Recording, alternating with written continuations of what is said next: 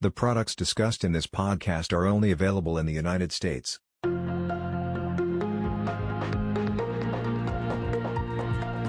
Hello and welcome to the Quarterly Update Podcast, where portfolio managers share their thoughts on the markets and their strategies. My name is John Kavolis, and I'm joined by Jens Peers, CIO and Portfolio Manager at Mirova US. Jens is a PM of the Mirova Global Sustainable and International Sustainable Equity Funds. The tickers are as follows ESGYX and MRVYX, respectively. First, for those listening in, thank you. In today's episode, we will cover the market environment in the calendar year of 2023, how the funds performed in that context, and what the team is seeing for potential investment opportunities in 2024. First off, Jens, thank you for joining me today. Always happy to be here. Thank you. So, I'd like to give a brief market recap. So, what we saw in the fourth quarter was markets reaccelerating after a sluggish third quarter. Equity markets pushed downward by about 10% roughly from July through the end of October, but improving inflation data and a more dovish Fed led equities to rally back aggressively in November and December near all time highs. Economic data continues to show a resilient U.S. economy in 2024. Recession worries in the U.S. have largely been minimized or pushed out to 2025 as growth and employment figures continue to beat expectations, and rates seem to be stabilizing and pricing in several cuts in 2024. Outside of the U.S., we are seeing an increase in geopolitical conflicts as the Israel and Hamas conflict has been ongoing alongside the war in Ukraine. With an increase in tensions globally, we expect volatility to be omnipresent in the markets as we move ahead into 2024. For the Mirova Sustainable Equity Funds, the global and international sustainable equity funds outperformed their benchmarks during the fourth quarter, bouncing back after a tumultuous year. The strategies continue to present unique opportunities to invest in global transitions that are shaping our economy for years to come. And with that, I would like to turn it over to the question portion of the podcast.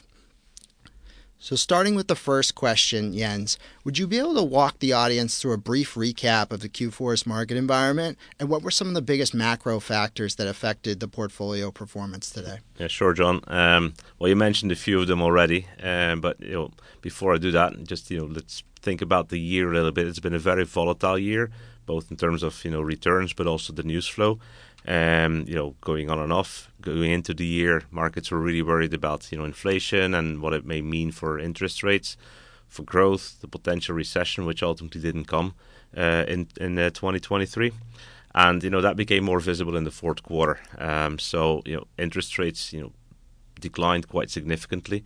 So that was really a boost for growth companies in general beyond the Magnificent Seven. Um, you know, also, you know, as you said, economic data was a bit better than expected, so the the, the recessions, uh, the recession fears were ebbing a bit, you know, as well, and that really created a bit of a boost for again growth-orientated, you know, markets. So if you're looking at you know performance of sectors as well, it's really been the defensive sectors that you know underperformed a bit, and then also when you're looking at energy prices, you know, the price of oil fell significantly from about ninety dollars a barrel to about seventy. So the energy sector, the classic energy sector, was also the worst performing you know sector uh, here as well. So you know overall, to summarize, you know investors were again a little bit more positive looking into 2024 um, and all that in a somewhat lower than expected or faster than expected you know declining interest rate uh, environment um, in our estimates we still expect higher interest rates for longer but this was certainly a boost for the market Thank you, Jens. Um, that's very helpful for setting the stage and helping illustrate some of the drivers of performance. Would you be able to walk through some of the names in the portfolios that were contributors and detractors to performance for the fourth quarter specifically? Yeah, sure. Um, some of the stocks that did really well in the fourth quarter actually, you know, were underperforming up to that moment, and the two best performing stocks uh, in our portfolios were uh, Adyen. Uh, it's a Dutch uh, online payment system provider, uh, and uh, Vestas, uh, a Danish wind turbine manufacturer. Um, as I said, they hadn't performed very well. Adyen had a, a bit of a, a, performance scare in, in August when they were down significantly as the growth rate was slowing down a little bit, you know, well beyond uh, investors' expectations. One of the issues with Adyen as well is that they only reported up to that moment twice per year, so investors were, you know, a bit worried about the next time. It would take six months before they had an update, and maybe the numbers would be a lot lower. Um, the company changed their reporting style, so they're now reporting four times a year. And in October, when they came out with their numbers, it was actually a lot better uh, than expected and a lot closer to historic um, growth numbers as well. So that stock recovered very significantly. Vestas, um, like the whole renewable energy sector, had been suffering throughout the year uh, as well. They also published their quarter results, which were a lot better than expected.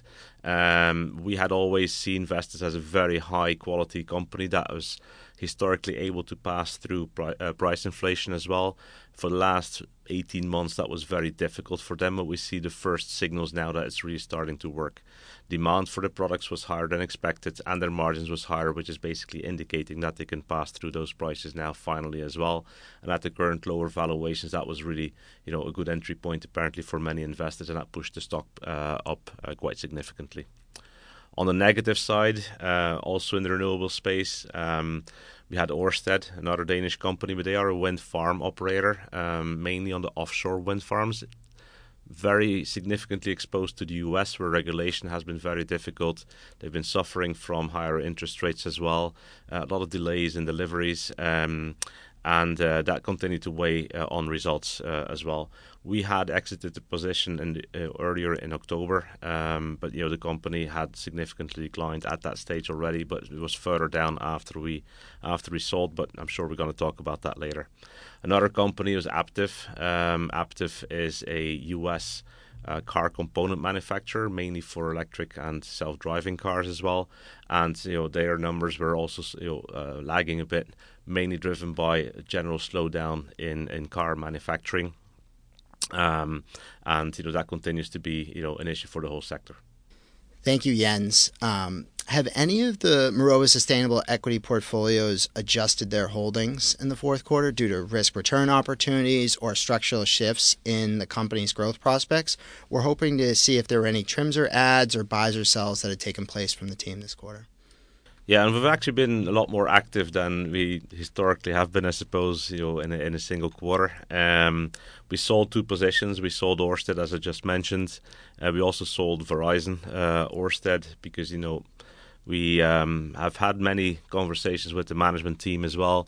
We know there are structural issues in the sector. Um, some of those are starting to kind of improve, uh, but we lost confidence in the management team to be able to kind of you know turn all that into you know significant shorter term growth uh, as well. So we sold that to then enter um, in or add to the position in Vestas. Um, which you know we've already just discussed as well, uh, and uh, NextEra, which is a you know, US uh, based um, mainly renewable energy uh, utility company as well, where we saw significant you know valuation opportunities uh, as well. So we see higher growth with NextEra than Ørsted at somewhat lower risk, and that's why we've done that switch. Uh, Verizon, we took advantage of a rebound, um, you know, from the lows as well in that in that stock. Um, it's a company we've been playing for the 5G rollout, which has been a lot slower than we anticipated as well. Uh, company had been underperforming because of lower numbers on the subscription side. Um, you know, they in the fourth quarter this year they rebounded, as I said, mainly because those numbers started to kind of improve a bit. Um, but again, we don't really think that the 5G rollout is actually happening at the pace that we had in mind a couple of years ago. So um, we sold that to to go into better uh, growth opportunities. And those we find in three names that we've added to the portfolio. Uh, we've added uh, Waste Management Systems. So, Waste Management is a company also based in the US, active in, well, name says it, in waste management, but with very high investments uh, in uh, waste to energy and in recycling. Uh, and that's going to add to their growth, we believe, but also to their margins. and that's in our opinion, not reflected in current uh, valuation. We also added Palo Alto, um, which is a stock active in cybersecurity. Um, you know, with the geopolitical issues we're seeing today, um, investing in security is very important. Um, you know, wars are not really fought out just you know with weapons anymore, uh, but also a lot more in cyberspace as well.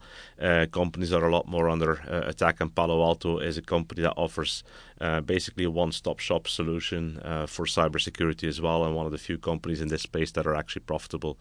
Uh, and lastly, we also added AstraZeneca to the portfolio. AstraZeneca uh, as a European uh, company, uh, pharma company, uh, where we see significant growth opportunities, mainly related to their investments that they've done uh, in oncology, so cancer, research uh, and solutions that we think are going to come to the market in the next few years, and we see significant valuation opportunity in that one as well. We um, we trimmed some positions as well. Um, we uh, we took some profit in Eli Lilly and Novo Nordisk. These are two companies, pharma companies as well, uh, that have been outperforming significantly because of their solutions for obesity. Um, and uh, Microsoft as well, um, which has out, outperformed significantly because of their exposure to artificial intelligence. So those are t- uh, three stocks uh, that you know we had in the top ten of our portfolios as well, uh, and where we've taken some profit in the fourth quarter broadening the scope a little bit, one of the biggest ongoing topics globally have been geopolitical conflicts within Ukraine um, as well as Gaza. Does the portfolio own any companies who have been severely impacted by these uh, events? And if not, how does the team think about geopolitical risks in the portfolio when evaluating these companies? Well, we are a sustainable investor, so you know geopolitical risks have always been at the forefront of what we do as well, and and you know it's an area where obviously we're hoping to avoid most of those risks if possible. And, and you know, direct exposure to those areas and to those zones we don't really have in the portfolio. So from that point of view, you know, that's that's you know quite good. But obviously, what's happening there has an you know an impact on the broader economy. Um, you know, it could also escalate, and, and, and if that happens to be the case, um, then obviously it's going to have a significant impact on, on you know mainly Europe, but also the global economy in general, and that has an impact on the companies we uh, we invest in in general, right? Um, but we are not a macro house; we're bottom-up stock pickers. Um, so for us, it's really important to look beyond you know cycles, to look beyond you know geopolitics, uh, unless something structurally changes. We look at fundamental, what we call secular growth trends uh, related to demographic, uh, environmental, technological, and governance governance related trends the world is going through. Uh, we look for companies that we believe offer solutions for those trends and adapt early enough to those trends as well to benefit over the long run. Um, so, you know, while those geo- geopolitical um, issues really create the context that the companies that we invest in operate in, it's not the driver of how we construct a portfolio. To kind of call back on one of the sectors that you had talked about specifically beforehand, um, the renewable sector. That's one that's been challenged over the past year, severely underperforming the broader energy sector. Would you mind talking about some of the headwinds we've seen within that space recently, but also why your team remains committed to the space over the long term? Sure. Well, I just talked about secular growth trends, right? So to answer the last part of your question, let's let's start, you know, with that you know, we have a very strong conviction that you know the way we deal with energy today is not sustainable, not financially sustainable, not environmentally sustainable, not so socially sustainable. Um, so we are more and more looking for alternatives for fossil fuels as well for you know reasons related to climate change but also bringing it back to the ge- geopolitical tensions, um, you know, for reasons related to energy security. Uh, a region like Europe, for instance, if they want to be energy independent, there's only one way to get there, which is, you know, by investing a lot more in uh, in renewables. Uh, I just read a report from the International Energy Agency that you know renewables capacity increased by about 50% last year. That's a huge number. It's by far the fastest growing area within uh, within energy. So, from a pure market share point of view, this is an area that will continue to win market share within the energy space. And the barriers to entry are reasonably high. There's only a limited number of players active in this space, so that's why we keep obviously you know confidence in this space as well. But there's multiple players in here. If you look at the full value chain, you obviously have the manufacturers of the uh, the, the, technologies, you know, solar panels, you know, wind uh, um, turbines, etc. But then you also have the developers and the operators uh, of the, the solar and the wind farms, for instance, well, those are more utilities. Uh, and then you have the different components within within that chain in general uh, as well. Uh, and all of those have been affected, you know, a bit more negatively in the last couple of years uh, in different ways. Uh, you have regulation that has been a lot more under scrutiny, mainly because of um, you know governments have had a lot lower budgets um, because of all the support that was needed into the economy um, because of COVID. Um, you also had supply chain issues, you know, delays in deliveries. Um, that that really affected, for instance, the uh, the wind turbine manufacturing. Uh, also, rising commodity prices as well. Uh, when utilities or the developers have committed to to um, finish a wind farm at specific you know, pricing, uh, but then it turns out that they have to buy their commodities at a higher price. That really affects their uh, margins, obviously, as well. So all those have been weighing on the industry, you know, as a whole. That said, for most companies, this is just a delayed effect. So they've had, you know, two, two and a half, you know, difficult years. For companies like, you know, Vestas, as we already discussed, we believe that the worst is behind them as well, uh, and they can buy these companies at much better uh, valuation levels. Uh, but the growth is still uh, intact. It's just you know we had gone through that difficult period. Um, inflation is now under control. Supply chain issues are under control, uh, and you're really looking at again the normal fundamentals, which is you know a high growth sector uh, with high barriers to entry. All right, thank you, Jens. Um, your comments on the renewable sector um, are very helpful for the listeners to kind of understand how we're thinking about it from a thematic standpoint. But I think one of the unique uh, offerings and features of a sustainable strategy is the engagement we have with the companies we invest in. And so I think it would be great for the listeners if maybe you could highlight a couple of the portfolio holdings that we've had engagements with recently um, and how those have been going. Well, the fourth quarter has been a very active quarter in terms of engagement, you know, with companies, and uh, we've we've done it on four big uh, themes. One was on obesity, another one artificial intelligence.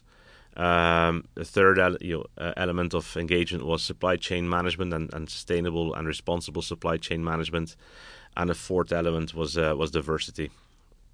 For obesity, uh, yeah, it's been a massive year for companies exposed to obesity drugs. Um, that said, initially, you know, the most successful obesity drugs basically were aimed at the diabetes market as well. We wanted to make sure as well that the companies active in this space, and you know, the two main ones here were Novo Nordisk and Eli Lilly. Uh, you know, were really you know not engaged with unethical sales practices as well, and we made sure through our engagement pro, um, um, programs that we had enough conviction that that was really the case, um, and that you know going forward as well that they really um, have ring fenced those risks as well.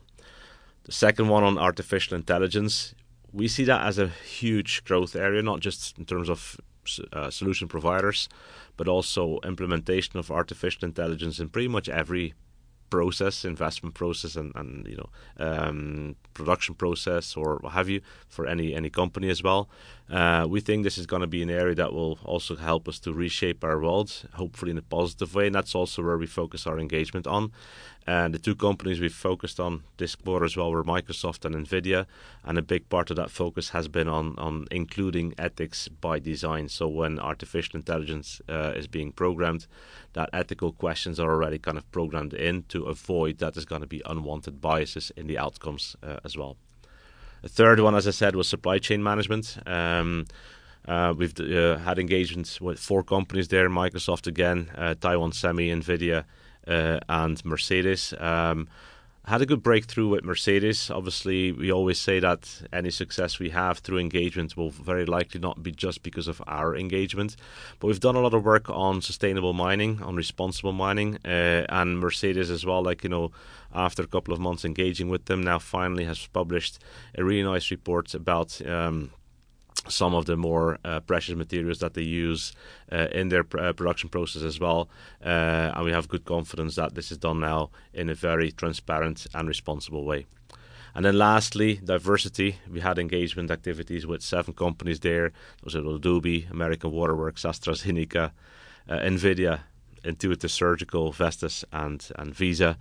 Um, and you know that engagement activity is always ongoing. We just want to make sure that management that, has that focus on diversity. We also believe that you know having a focus on diversity leads to better knowledge of your underlying market as well.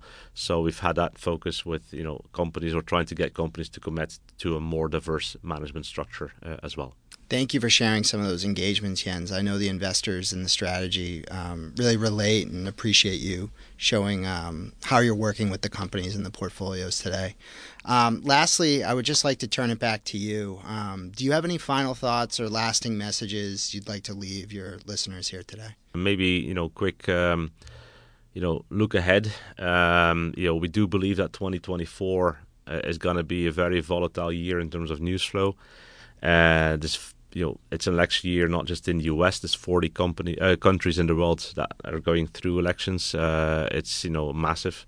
Uh, we are living in a polarized world so it's very difficult to uh, rely on you know longevity of policies uh, as politicians are taking more and more extreme views so I think it's going to be very important to continue to focus on what's driving individual companies and not just be led by you know macroeconomic news or the the outcome of uh, of elections, you know, here and there. Um, geopolitically, you know, we continue to see issues of uh, or, or you know big problems, uh, of course, in in Russia and Ukraine. Um, the Israeli and, and, Hamas conflict, potentially as well, still China and um, and Taiwan.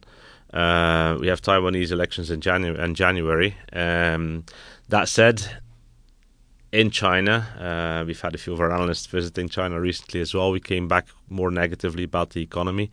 So we think that the conflict itself may, you know, for economic reasons, uh, that risk may be a bit lower. But we came back more negative uh, on the Chinese economy uh, as well. So in terms of the positioning in our portfolio, we have a big focus now on, you know, really analyzing, you know, Chinese exposure of the companies we invest in as well to make sure that um, you know we reflect that properly in valuations uh, as well. We think that the economic problems there are more structural uh, and less you know cyclical in nature. Um, but in general, um, inflation is more under control. Uh, central banks are taking you know more action uh, with visibility near the end of the year to reduce interest rates further. Um, so for equities, we do think it's still going to be a benign scenario, but the biggest risk certainly remains geopolitical issues, and and you know that's something that we monitor very very closely. Jens, um, thank you again for taking the time today. I know I learned a lot. Hopefully, the listeners uh, did as well, and we appreciate your time. Great. Well, thank you for your time as well. And to our listeners, we appreciate your continued support and interest in the Mirova strategies. For more information on the funds, please reach out to your Natixis sales representative or visit im.natixis.com. Thank you.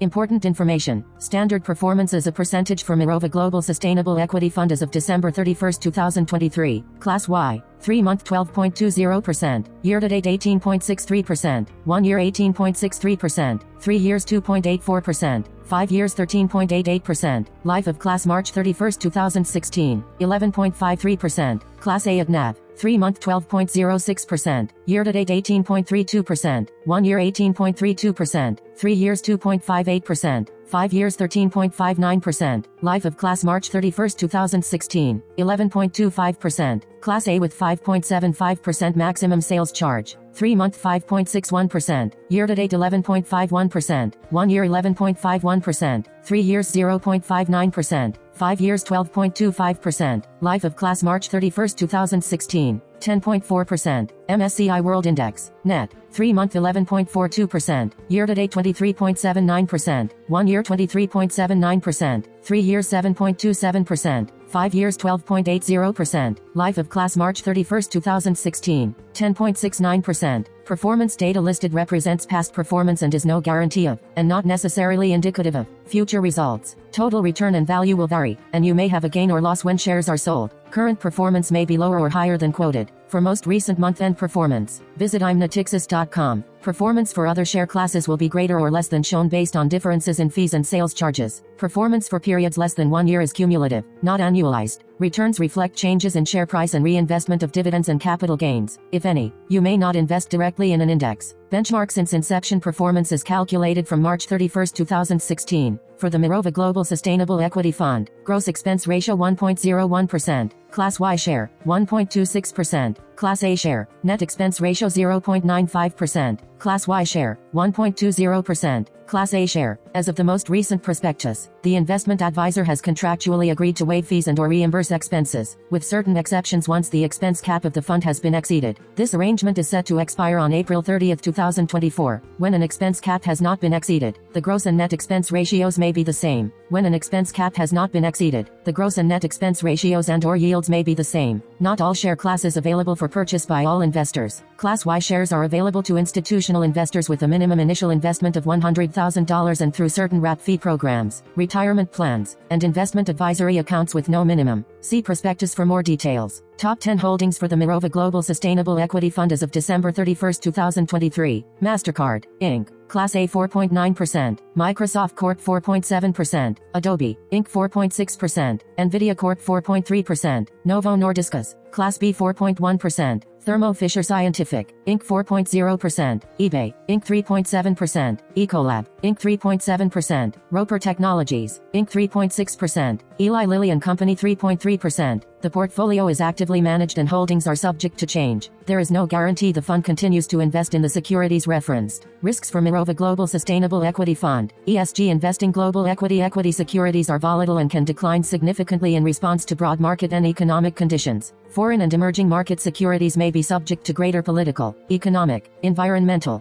credit, currency and information risks. Foreign securities may be subject to higher volatility than U.S. securities due to varying degrees of regulation and limited liquidity. These risks are magnified in emerging markets. Investments in small and mid-sized companies can be more volatile than those of larger companies. The fund's ESG investment approach could cause the fund to perform differently compared to funds that do not have such an approach or compared to the market as a whole. The fund's application of ESG-related considerations may affect the fund's exposure to certain issuers, industries, sectors, style factors or other characteristics and may impact the relative performance of the fund, positively or negatively, depending on the relative performance of such investments. Currency exchange rates between the US dollar and foreign currencies may cause the value of the fund's investments to decline. Standard performance as a percentage for Mirova International Sustainable Equity Fund as of December 31, 2023. Class Y 3 month 14.78%, year to date 14.64%, 1 year 14.64%, 3 years minus 2.58%. 5 years 7.64%, life of class December 28, 2018, 7.65%, class A of NAV,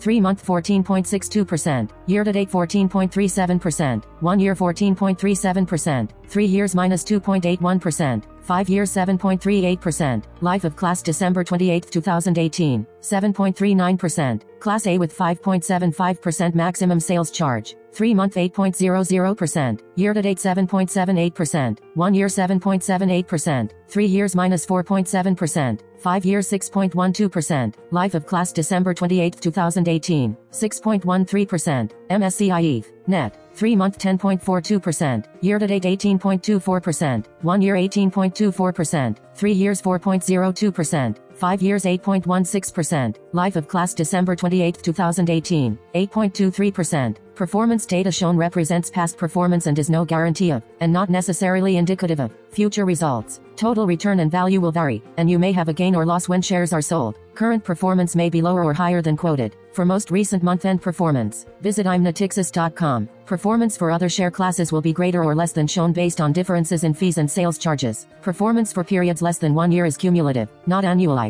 Returns reflect changes in share price and reinvestment of dividends and capital gains, if any. You may not invest directly in an index. Benchmark since inception performance is calculated from December 28, 2018. For the Mirova International Sustainable Equity Fund, gross expense ratio 2.30%, Class A share, 2.05%, Class Y share, net expense ratio 1.21%, Class A share, 0.96%, Class Y share. As of the most recent prospectus, the investment advisor has contractually agreed to waive fees and or reimburse expenses, with certain exceptions once the expense cap of the fund has been exceeded. This arrangement is set to expire on April 30, 2024. When an expense cap has not been exceeded, the gross and net expense ratios may be the same. When an expense cap has not been exceeded, the gross and net expense ratios and or yields may be the same. Not all share classes available for purchase by all investors. Class Y shares are available to institutional investors with a minimum initial investment of $100,000 and through certain wrap fee programs, retirement plans, and investment advisory accounts with no minimum. See prospectus for more details. Top 10 holdings for the Mirova International Sustainable Equity Fund as of December 31, 2023. Security name percent of portfolio. ASML Holding NV 5.1%. V Taiwan Semiconductor Manufacturing Company Limited. ADR 4.8%. Novo